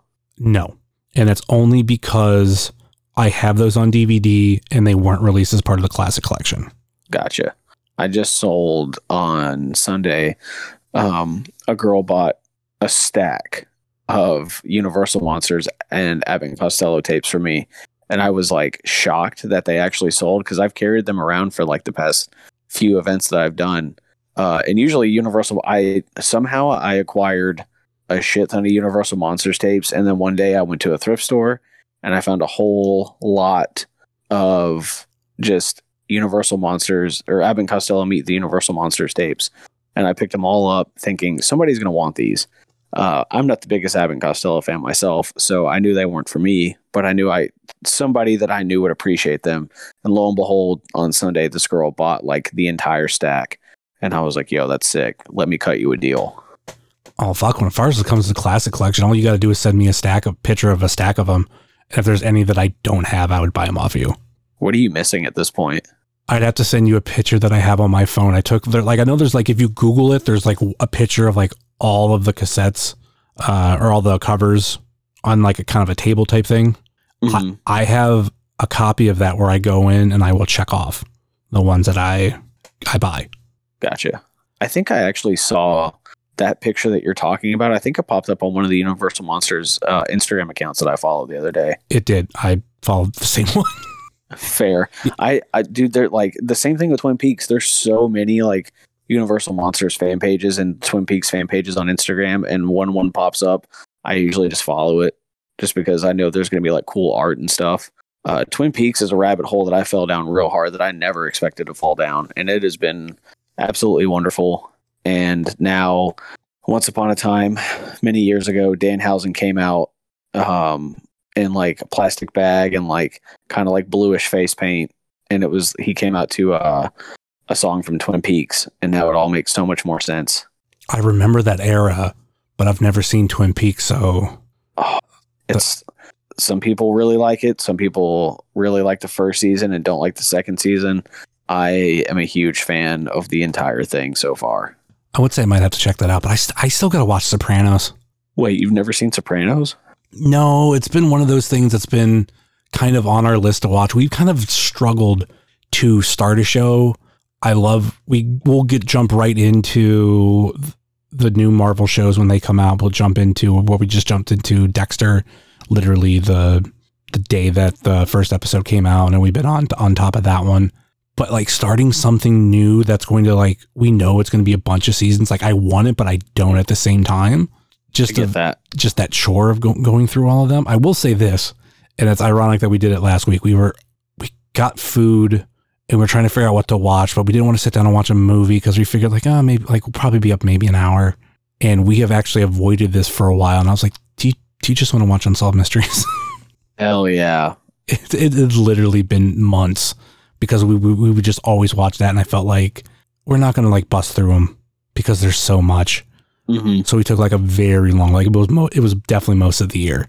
And then um I was just like, fuck it, let's I know like that's gonna be an hour and we can enjoy it. Right. And she's like, fine. It's also just really fun to fall asleep to. It's very Robert Stack is so soothing. Um, I I know what you talk. I like I know what you're talking about with the whole like so many seasons and so many episodes. Like I used to not be a TV show guy, and then we watched. What did we watch? Damn, I don't even remember what we watched before Sopranos, but we watched something, and uh, it had been a while since we had watched a show, and I just we had watched so many movies during during uh quarantine and everything. I just wanted a show. And I had seen on Twitter a lot of people talk about Sopranos, and I remember my parents watching it. So we started The Sopranos, and uh, Brittany was kind of shocked that I brought that up because it's like it's pretty meaty. It's got you know a few episodes and some or a few seasons, and some of the seasons have more episodes than the others. Um, but it was hands down like so. There was like the Christmas bombing in Nashville, and we have AT and T internet. She has AT and T phone service. Uh, wiped out AT and T for like a week. Uh, so we were so desperate to keep watching Sopranos. We went out the day after Christmas. We both coincidentally got Best Buy gift cards. Couldn't tell you the last time I was in a Best Buy before that, and that we went for the sole reason that we looked it up, and the Best Buy in Mount Juliet had uh, the Sopranos box set on Blu-ray. So we just bought it, and uh, it was one of the best investments we've ever made, in my opinion. That and the Twin Peaks box set have been have already paid for themselves. If you if you get the chance and you really just want Sopranos is cool because at times it's heavy, at times it's really fun. It's got a great cast, and there's just like there's a really fun dynamic between all of the cast. Um, and then it, at some points it gets you can just feel the tension.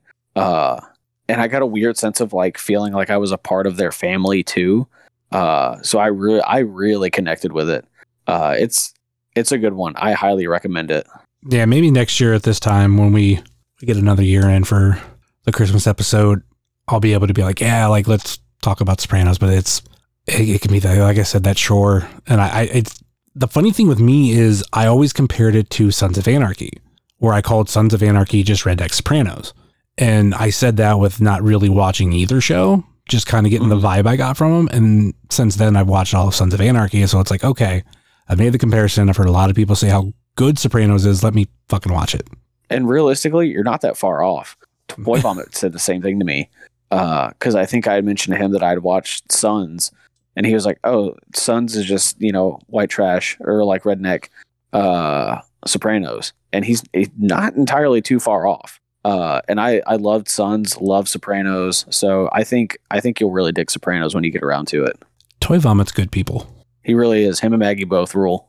Yeah, because I think I ran into her first on TikTok and we created a friendship there. And then I went down for Danhausen, Mm-hmm. me, Butters, and um, our friend Zach, who actually is the guy who did Danhausen's website.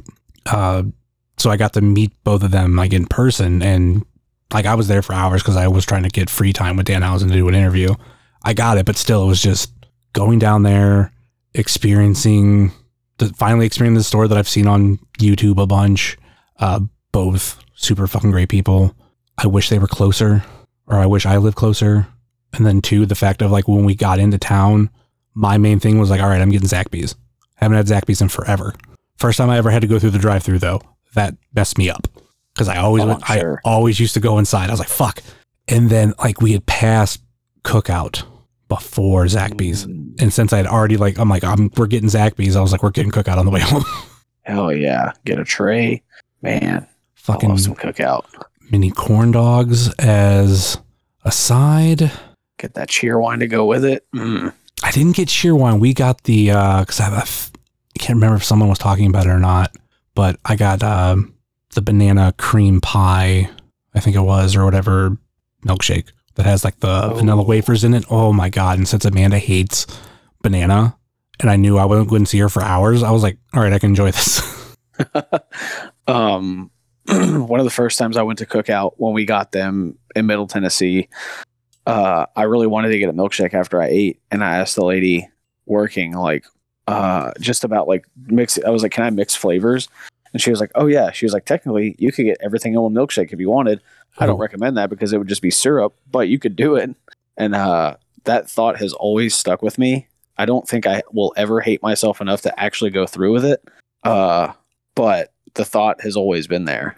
We just got a Whataburger in Oh, Tennessee I fucking hate and it was you guys. supposed to open well it was supposed to open last week i think and then it got pushed back to january and i am bummed because i just want some spicy ketchup Ooh, I, i, want, also I wonder if that means you'll be able to get spicy ketchup at stores around you because I know some stores in those areas also carry spicy ketchup by Whataburger. oh man that would rule because there's a kroger like right up the road from where that Whataburger is and i would specifically go there for spicy ketchup um i also have a very controversial opinion that Whataburger burgers and Sonic burgers are basically the same thing. And that's not a knock because I love both of them. Uh, but I'm very excited to sit down and do a taste test with the two of them to see if I'm right. And I'm 99% sure I am. Fuck, all I'm going to say is my next trip to Nashville, whenever the fuck that is, just became more uh, enjoyable because that you guys have Zaxby's, Whataburger, you got Cookout, right? Yep. We got cookout. Yeah. On top of all the other fucking good like barbecue places, like the one by the basement east. I always forget the name of, it, but I know I love that place. Edley's. Yeah. Uh, we also have Shoney's. Oh, forgot about Shoney's. We also have. So we went to this place recently called the Redheaded Stranger, and uh, because we've been trying to just go to places we haven't been to before that we've heard really good things about. And the selling point for this restaurant for me was Dr Pepper hot sauce, and it 100% did not disappoint. That shit was so good. How can I fucking forget Shoney's when literally that was one of the two things that when I left Nashville I had to do that and go see Johnny Cash's grave. Man, Shoney's is slept on. If you just want a really good breakfast buffet, Oh, Shoney's is it. I haven't had a regular meal at Shoney's in like decades because I only Oh, go yeah. for breakfast buffet. uh, most of the time I forget they do other meals. I just, I used to just wake up and just be like, all right, time for Shoney's. Yeah. If I didn't have to like go to work on a weekday when I was cooking, I would just go to Shoney's and just get breakfast buffet, and then go home and probably go back to bed. Because I've I've heard people like complain about their dinner food. I'm like, I don't know, I go breakfast buffet. Because to me Yeah, that's I mean- bomb. Yeah, I, people that go to Shoney's for anything other than breakfast are just dumb. You know, Shoney's basically might as well just be a breakfast establishment at this point. Yeah, I think uh, when we had the conversation a long time ago about Waffle House or IHOP, I think I threw in like I prefer when it comes to like breakfast food, fucking Shoney's. Yeah, I mean, I can get as much bacon as I want. Hell yeah, I'm going to do that. The eggs and the cheese sauce, man. Throw a little Tabasco on there. It really doesn't get much better than that. So yeah, if I ever move, I'm probably I'm probably moving to Nashville. That's fair. We have a lot of good places to eat. Nashville's become like sneakily become a food city over the last ten years, Mhm. and it's kind of sick. I wouldn't be looking forward to some of the traffic, but I don't know. So that food. It's. I mean, man, if you if you know where you're going, you can avoid it most of the time. Uh, but there are certain pockets that are just unavoidable. Uh, like 65 always is always trash for the most part. Mhm. Uh, and then there's pockets just throughout the city that suck. Just don't ever go downtown. Like, and, Yeah. and you're pretty much good because downtown traffic is just horrible. Just go completely around the city. Don't ever go through it. Just go around it. I became friends with this one girl on TikTok. She is from Ohio, moved down to Nashville. She works like radio, but she also like works for the Titans. And oddly enough, like she mentioned to me, your one friend that works in radio down there. Battle. Yeah. Cause she was like, Oh, there's this guy here that likes wrestling that you'd probably get along with. And I'm like, Yeah, I know about him. Battle's good people. I think I might have mentioned like, yeah, like I got friends down there and I'd, I'd been to a promotion down there, Southern Underground Pro and all blah, blah, blah. But yeah, it was just that funny thing of she actually knows him. And I was like, yeah, I know who he is. And I think we, he follows, I think wrestling cheers. And That sounds about right. yeah. And I'm like, and I know like you, I, I might have mentioned you in, in a way and like maybe she had heard of you or something, but I was just like, yeah, it's, yeah, it's kind of how independent wrestling can go where you can make all these friends. It's so strange, but it's so cool too. All right, this has gone on longer than I wanted to, but like we're both just like talkers and nice ramblers. Like, here's the fun thing: I never, I didn't plan anything of that conversation. It was just Yeah. us bullshitting. But we need to get into the Fave Five questions. Hey, this is Booker T, five time champ, and this is the Fave Five Questions. Now, can you dig it? This is going to be even harder for me because I didn't take notes of questions I have already asked. But I'm going to go off of some that I know that are newer to where I definitely didn't ask you because they're new or Okay. newer. Uh, number one, who is worse, Jenny from Forrest Gump or Grandpa Joe from Willy Wonka and the Chocolate Factory? Oh shit. uh you know, I think I'm gonna go Grandpa Joe. Uh I you know, I don't fuck, that's hard. Uh yeah, I think I'm just gonna go Grandpa Joe because he lied for all those years and just laid in bed and like as soon as Charlie was on the come up, like he was like, Look at me, I can walk, you know? At least Jenny was like out in the world doing shit, you know? Like I just don't trust Grandpa Joe. a lot of people give a lot of shit to Jenny, but the thing when I put them side by side, the thing that I say about Jenny is like it it's not her fault. Like her father was a piece of shit and it kind of shows you of how that like affected her like the rest of her life where she made all these bad decisions. Right. And like it's also been a very long time since I've seen Forrest Gump and was just recently talking about how I kind of wanted to go back and watch Willy Wonka and the Chocolate Factory. Uh, so I kind of forget everything that Jenny's been through.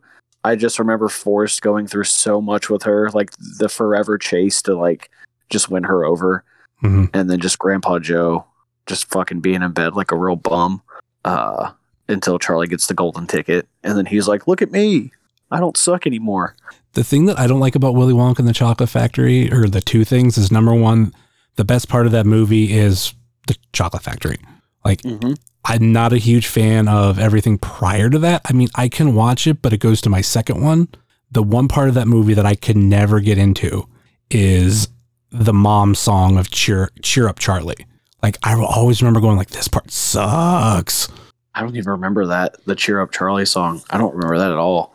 That's how long it's been since I've seen Willy Wonka. I remember so many other things from like the first part of it, but hands down, like once you get to the chocolate factory, that's the best part. Oh yeah. All right, question number two, and this is the Jocelyn Navarro question: tacos or burritos? Oh. Uh I think I'm more of a tacos guy. We have a uh, a Mexican restaurant right up the road from the house called Don Julio. Shout out to Don Julio. uh it's like Brittany's favorite spot. And usually when we go there, I get their uh their tacos and it's just like your choice of meat and it comes with onions and cilantro and I usually always get that. I usually get some combination of like 3 or 4 tacos because they're pretty small. Mhm. Um but yeah, I think I'm more of a taco guy. Burritos, see, here's my thing about burritos. You have to have somebody that knows how to roll a burrito. And a lot of times people don't really know how to roll a burrito, myself included. So you end up eating it with a fork anyway. Mhm. So I'm just going to get tacos. Tacos you just fold and eat. That's easy. Yeah, I can I can kind of see that. I think I'm more of a taco person, especially like Doritos Locos Taco. That's always been my fucking favorite, or at least since Mhm. since they released it. But the only thing is like soft tacos almost like feel like a burrito at the same time.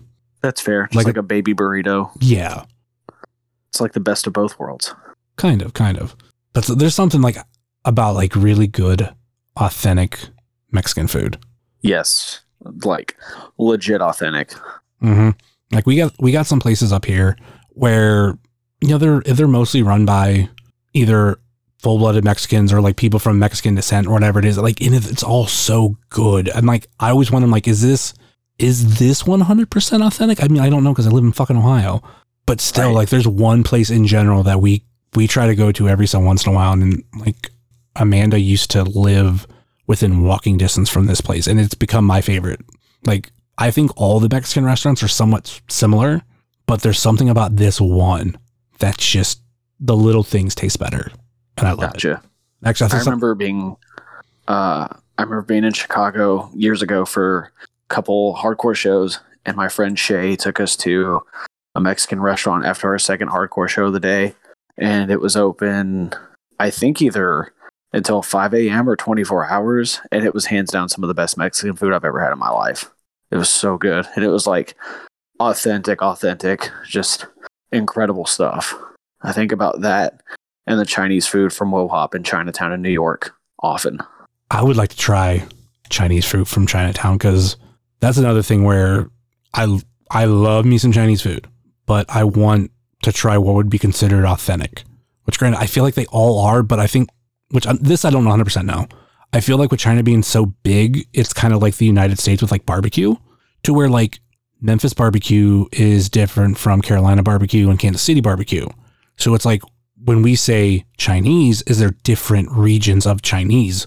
And I always think that because there's a place that I always go to, and I know I've talked about here on the show that uh, was by where I used to work, and I will drive out there every so once just to get it.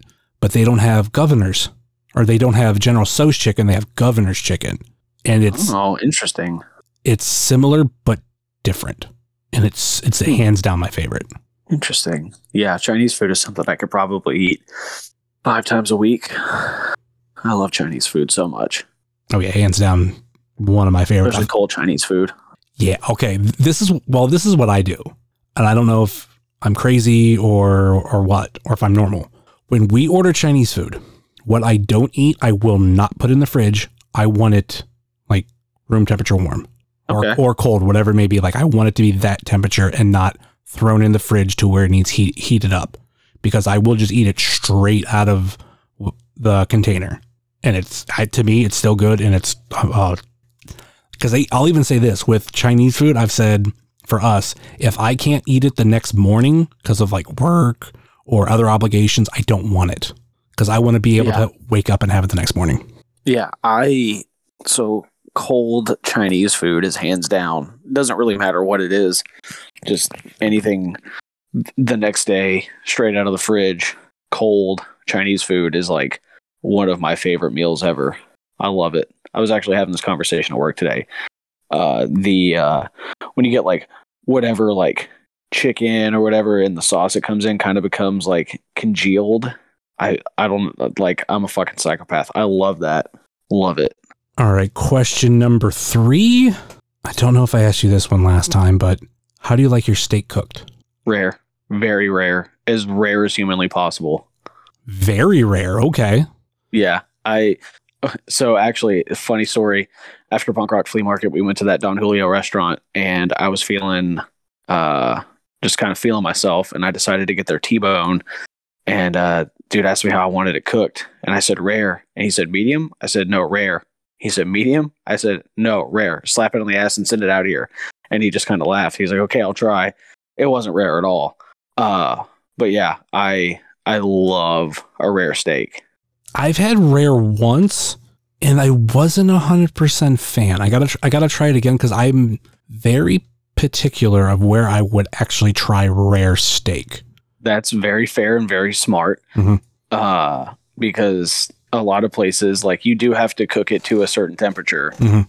uh to kill the bacteria but uh that i mean that's that's a, that's a good rule to have uh so i don't i don't fault you for that at all uh and rare steak is not for everyone my mom's husband literally got mad at me when i went over there for dinner one night and she asked me how i wanted my steak and i said rare and she gave it to me and i said it was perfect and he goes that thing's still bleeding. And I was like, no, it's not. It's fine. It's going to be great. And I ate every bit of it. And he was like, you can't eat, like literally yelling at me, you can't eat that as I'm eating it in front of him. And I was like, no, it's fine. And I was fine. You know, my mom cooked it to the perfect temperature.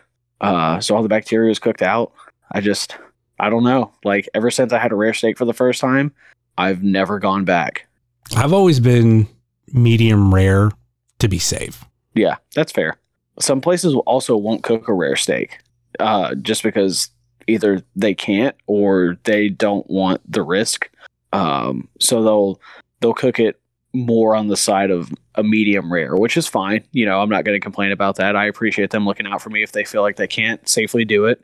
Um, but yeah, rare. A- anytime I can get a rare steak, I'm going to take it. Question number No steak sauce either. Sorry, didn't mean to cut you off. No steak sauce ever. that's what that is where I'm different. I do love me a good A1. I, as a kid, I used to kind of smother it, but I've learned like a little goes a long way with it. But I, I can uh, for the right steak because I have had where uh, seasoned the right way, like it's amazing. hmm Yeah, I'll uh, usually if I have a steak, I'll get a, a baked potato and I'll put A1 on my baked potato because I do Oh, love yeah. the taste of A1. Uh, but yeah, Question number four. I hope I didn't ask you this before. Fuck, I did. I just remembered your answer. I was going to ask you uh, your ideal PB and J, and I'm feeling you have answered that. Ooh, I don't know if I have on here. We may have talked about it, but I don't know if I've answered it on here. So the, I swear I did, but I'd have to go back and check. But I'll ask it again. Where it's what is uh, what's the bread, what's the peanut butter, what's the jelly, and what are you drinking it with? All right, so I'm probably I have two answers for this, and they're very specific. Uh, n- any given day, probably honey wheat bread, uh, either crunchy peanut butter or Reese's peanut butter, and most likely grape jelly. And I'm probably going to drink that with a glass of almond milk. The super specific one that goes back to childhood, I'm going white bread, probably creamy peanut butter because that's probably what we had at the house grape jelly because that's probably what we had at the house. Uh, uh, nacho nacho cheese Doritos and sweet tea. Okay. Very specific, but I remember eating that so many times as a kid. I would ask my mom for a PB and J. She would make that, and then I would get a glass of a little, even to make it even more specific, a little jelly or jar or jelly or jam jar uh, as a glass full of sweet tea with the nacho cheese Doritos on the side. Yeah, I, I could see that. I think Yep. with, with me, when it comes to grape jelly, it's not that I don't like it because I do, but I feel like my whole childhood, 99% of the time, we had grape. Mhm. So now, like, strawberry just tastes better to me. Yeah.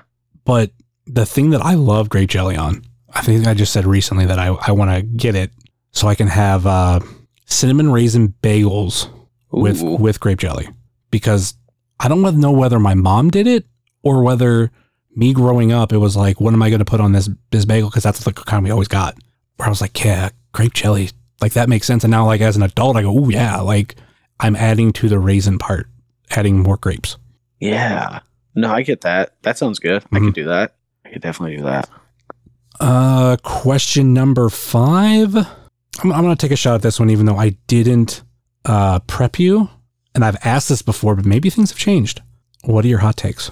Oh, uh, so one of them being that Whataburger burgers and Sonic burgers are basically the same thing.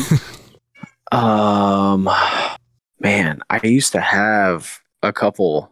Um, mm, man, Anything with like maybe like movies, TV shows? I'm really like reaching here to think. Uh oh, here's one. Kmart was the best department store, hands down. Should have never went away. Uh Kmart should have won. Um here's another one. WCW should have won, you know, in my opinion. Looking back, WCW should have won. Uh oh. I was Uh. I was somewhat thinking about that recently. What would wrestling be like today if WCW won, or flat out, let's say WCW didn't win, but they didn't lose. Like they, they were still in the game, and also same thing with ECW. Yeah, I mean that that's I never even really thought about that. You know, for some reason my brain always just goes to like one or the other. Uh yeah, I think I things would absolutely look way different. Um man, I'm trying to think. I know I had I know I had some before cuz I would hear you ask this and I would like bank them. Uh Well, I, one of the first time, or the, I think it was the first time that I had you on for uh, Fave Five questions, I asked this, and like you did have a lot to go over. But thing is, like times it's been so many years to where like maybe you have like different hot takes. yeah. Uh IHOP is trash.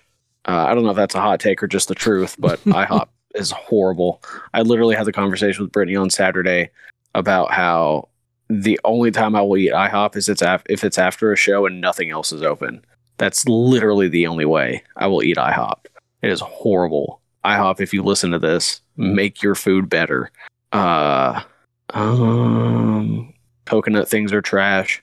Uh, coconut in general is trash. Um, that might be it that I can think of. Oh, here's one. You don't have to pick between Christmas and Halloween. You can like them both. Uh, As you some are a great people- example of. oh yeah, I love Christmas. Uh, um, I think I think probably. Go ahead. I was gonna say, I think for me, when it comes to like that, is Christmas stuff doesn't come out any sooner than Halloween stuff does. Yeah. I feel like every year people complain like, oh, like it, Christmas or Halloween people, oh my God, like Halloween isn't over yet. And there's all these Christmas things out. Okay. Halloween stuff starts like trickling out and depending on the store, July and August. Yeah. Like you're still in the middle of or towards the end of summer and you're talking about the big fall holiday.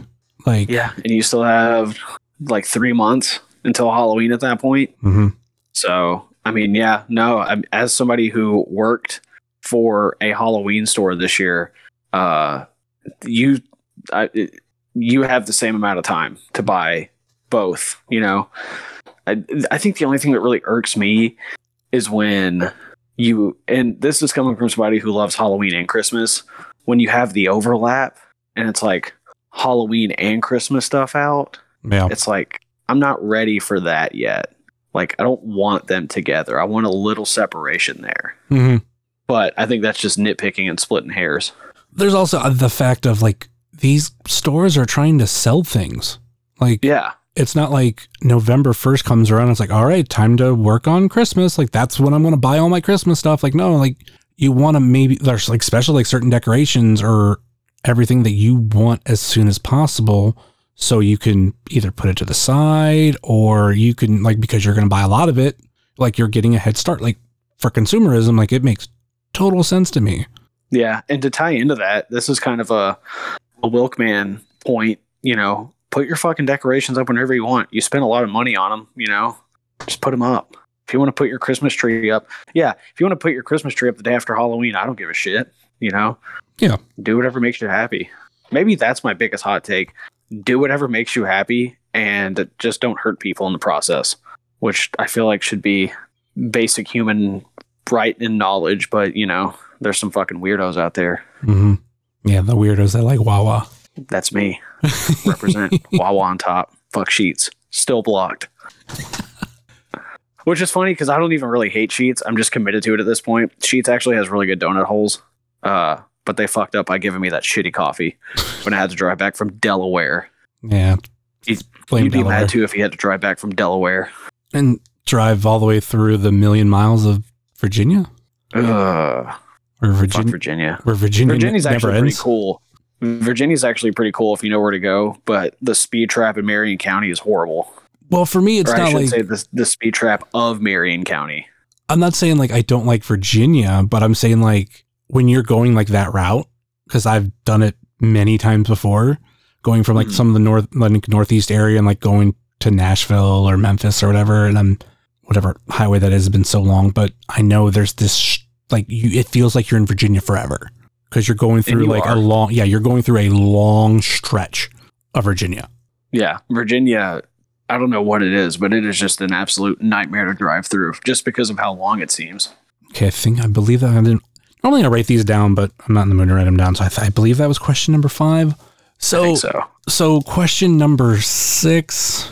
Um, with everything going on in professional wrestling right now, there is that idea within AEW of the four pillars. Who are the four pillars of Southern Underground Pro, uh, wrestler wise? Um, I think it would probably be Brett, Kevin Koo, Dominic Guarini, and depending on the era uh, and year, um, ah, things have changed so much. You know, ever since the pandemic. Yeah. Um, I think Brett, who, Dom, and I think depending on it- obviously this varies person to person. Um, but I think you could either day say AJ or Allie, depending on the day, depending on the match, depending on Yeah. what mood you're in. I think you could say AJ or Allie. Um, both of them were equally important to the growth of Southern Underground Pro for different reasons. Um, Allie had a lot of really good matches. Her match with Brett was a standout. Mm-hmm. AJ, you know, is a day one, uh, you know, current Bone Storm champion, and uh, you know, he's he did a lot. First up, had a lot of really physical matches. Um, his match with O'Shea is still one of my favorite matches we've ever had, and that was like at the time, and this isn't a knock on anyone, but at the time, not like the most high profile match to have. And it they went out there and treated it like it was like fucking WrestleMania or something, you know. Um, but yeah, I, th- those are my answers. I wish I could give a definitive fourth, but for various reasons, those per those two on any day could take the spot as a pillar. I think if things worked out better uh, when it came to his his real life job and everything, O'Shea could have been that fourth. I agree. I agree, and I think you know there's arguments for Cabana Man Dan. Oh fuck yeah! Uh, even Marco. Mm-hmm. Um, because Marco was around a lot for a while, uh, for at least a solid year and a half, maybe almost two years. He was around constantly. That was my Um, introduction to him Yeah, on um, on I- TV and in real life. That's crazy. Uh, I think you know. I think there's even a case to be made for Jaden Jaden Newman. Oh yeah, Um, he's been around for a long time. He's done a lot of.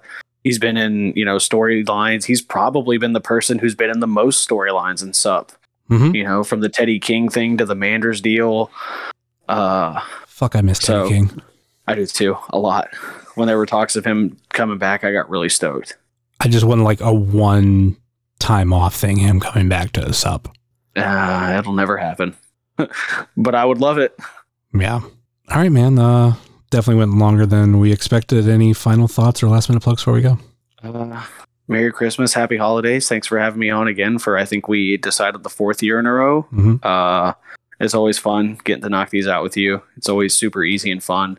Um, as far as plugs go, if you want to follow me on Twitter, you can find me at Righteous Jesse.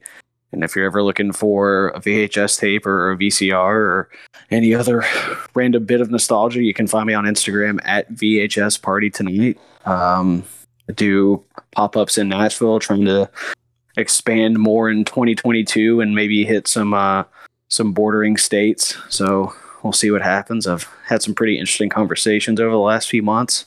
Um, if you want to read a cool write up that was done on me, you can check out the East Nashvillian if you're local in Nashville and uh, check me out in the Bad Influencers Guide to the Holidays, uh, which was really cool to be included in, especially since like these other places have physical locations and you know crazy big followings, and I'm just me in a storage unit pricing tapes until the lights go out, and then I have to walk in the hallway because they're motion censored, turn the lights back on, and then go back to pricing tapes and repeat the process.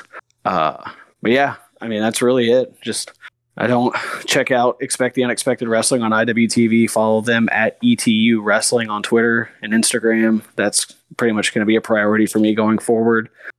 Uh, yeah, that's pretty much it. Yeah, you can you can catch Jesse at pop ups around Nashville instead of not coming to my wedding. Damn, damn, got me at the last second. Eleventh houred me. But uh, like I told you, uh, for those who don't know, I did invite Righteous Jesse to my wedding. Uh, unfortunately, he declined. But uh, you and some other people, like I sent invitations to, where it was like, if you can come, that's great.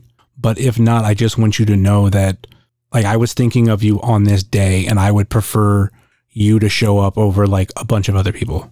Yeah, and actually, when we got the invitation, uh, I had already had the Spooky Goal Fest booking on the books since like, oh man, uh, I want to say like April. I think it, it was like way in advance. It was before I had surgery and like before things got really bad with my neck. Um, and then we got the the invite. We checked the date, and we realized not only was that Spooky Goal Fest, but Brittany's friends were in town, and it was just like, fuck. We Yeah. like legit felt like guilty about it. Granted, I'm bu- I'm busting your balls here, but I don't feel feel guilty at all. I just want, like I said, I just want you wanted you to know that, like, kind of like how much you mean to me. I mean, of saying like if you were there, like that'd be great, but it, it's 100 percent fine because anybody that I sent those to that were like out of state and like literally ones were in uh, California and the other ones were in Arizona, like they all couldn't come, which is fine. I'm perfectly fine with that. I, w- I would much rather that because this is, I don't think I've talked about this or even publicly. There were people that RSVP to the wedding and didn't fucking show up. Oh wow. I would much rather you show up than, well, RSVP, show up, not bring a gift, then RSVP and don't come. Because at the end of the day, like it was never about presents or money. It was like, I want you here because this is how much you mean. And even if you don't bring anything, I'm going to remember that you were there. I'm not Right. going to remember everybody that left a card because, like, the amount of people that told me they were going to be there, RSVP'd, and like the day of, I kind of look around and go, where the fuck are they at? That's something that pissed me off. And there was two couples that did give me reasons why they couldn't show, but at least they gave me head notice. All these other people, Right. nothing. Absolutely fucking nothing. Yeah, that's shitty. Like that's if to to me and I don't know I don't know their situation um but to me that's like well, we don't want to hurt his feelings and say we're not going to come, so we'll just RSVP and then we'll you know, maybe it won't be as bad if we just don't come like you know, I I would feel shitty if we, you know, if we would have been like, yeah, we'll be there and then we didn't come. Like I'm very big on like if I say I'm going to be somewhere, I'm going to be there unless there's like something completely out of my hands, you know. Um, but yeah, no, we we both felt really bad about it because you know when I texted you, you told me the deal about like just you know letting us know how much we meant to you, uh, and you know we were honestly both honored that you invited us because first off, I'm not a big wedding guy, so I never expect to get invited to weddings.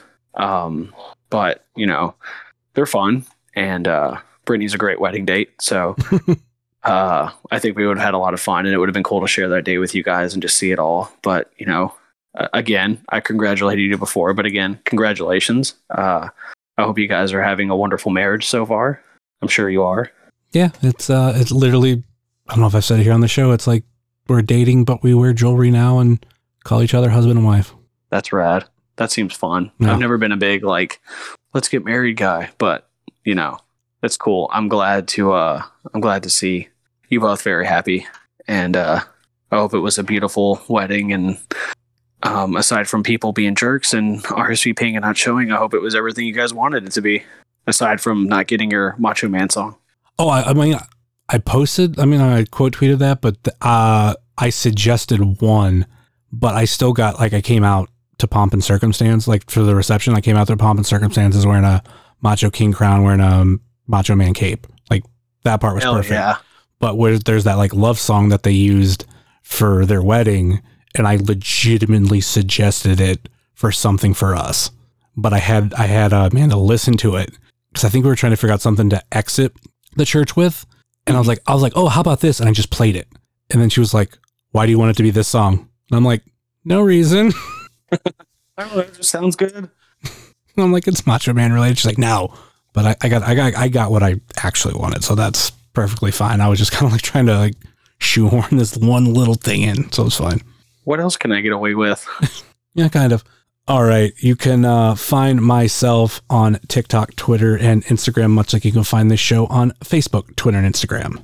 Facebook.com slash wrestling cheers, Twitter.com slash wrestling cheers, Instagram.com slash wrestling cheers. Email if you so choose to desire wrestling cheers at gmail.com and we have the merch store over at whatamaneuver.net like i said earlier in this episode please rate review and subscribe your ever listen to this fine podcast whether it be apple Podcasts, google Podcasts, stitcher tunein youtube spotify iheartradio pandora amazon music or podbean wrestlingcheers.podbean.com check out our friends on the trending topics network such as all beer inside eurovision showcase spanish announce table and wrestling with altitude check out our other podcast friends, such as Pod Van Dam, Super Fantastic Podcast, It's Evolution Baby, the IndieCast, Sobros Network, Biff Radio, Game Marks Podcast, Powerbomb Jutsu, Spotlight Series, Fully Posable, Doing the Favor, Positively Pro Wrestling, IWTV Guide, If You Catch My Grift, Add Odds with Wrestling, Best in the World Podcast,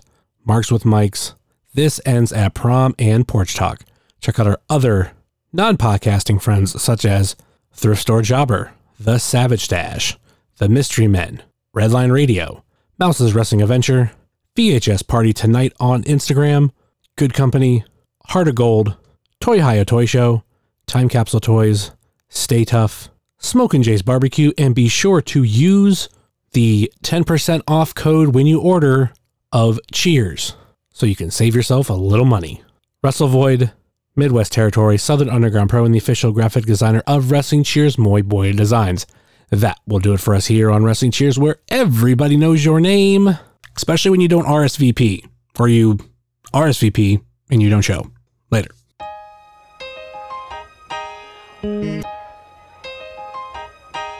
It's the mm. wrestling cheers. Get up on your feet, brightening your day in the middle of the week. And you gotta love the show. Yeah, you know it holds a title for the best podcast. Talking wrestling in Ohio. Finishing a cold one, take a load off. We ain't all about the prohibition like Josh, so we cheers. And then we sit back. Other shows are in the trash, kinda like they Nick Stapp. Like the name is Matt Justice, wearing all the gold.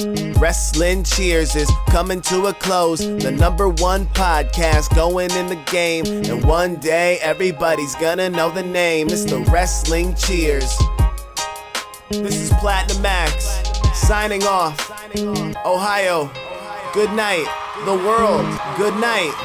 We love you. We'll see you next week.